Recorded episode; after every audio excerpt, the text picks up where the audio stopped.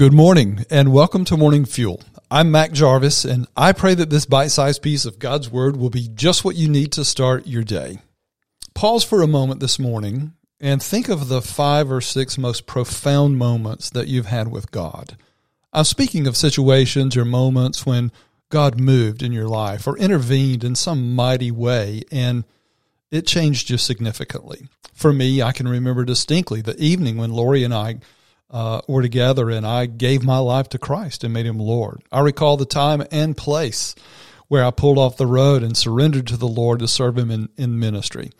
I, I think of a time when I just burned out and crashed and and uh, saw God work in a mighty way to heal me and change my heart to be more compassionate for others. What about you?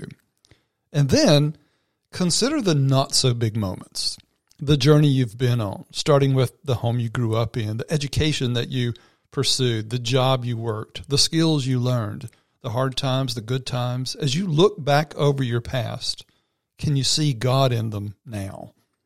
Have you ever analyzed your past? I get what I'm saying.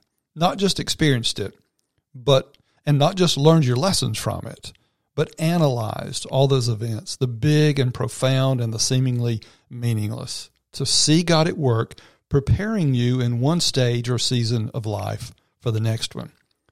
All people experience their past, but few analyze it with an eye towards what God was doing, where He was, what He was preparing them for next. One of my favorite parts of the story of David and Goliath is David's explanation, his reasoning to King Saul as to why he could go against this giant that caused much mightier men to cower.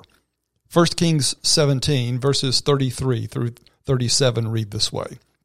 And Saul said to David, You're not able to go against this Philistine to fight with him, for you're a youth, and he's a man of war since his youth.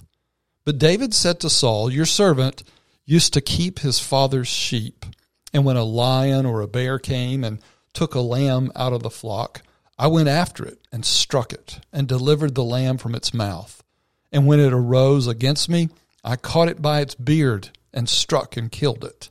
Your servant has killed both lion and bear, and this uncircumcised Philistine will be like one of them, seeing he has defied the armies of the living God. And then get this part, verse 37. Moreover, David said, the Lord who delivered me from the paw of the lion and from the paw of the bear, he will deliver me from the hand of this Philistine. These skills David learned, these experiences he had, these scary but winning victories that he lived through, he connected them to God. He analyzed his past events and he had learned to see God in them. In David's mind, God was preparing him for this very moment. And despite the size of the giant, the same God who delivered them from the wild beast would deliver him from Goliath. I encourage you to do the same. Think the same. Learn to appreciate your story. It's not all good, and not all of it makes you proud, but all things work together for good if you belong to Christ. And the things you've, you've experienced, the life changing moments, and the seemingly mundane, God was in them and He was preparing you for the next season, the next victory, the next hard time. But more importantly than that, He was there then, and He is here now. And the same God who delivered you, brought you through, kept you afloat, then will deliver you today. Let me pray that for you.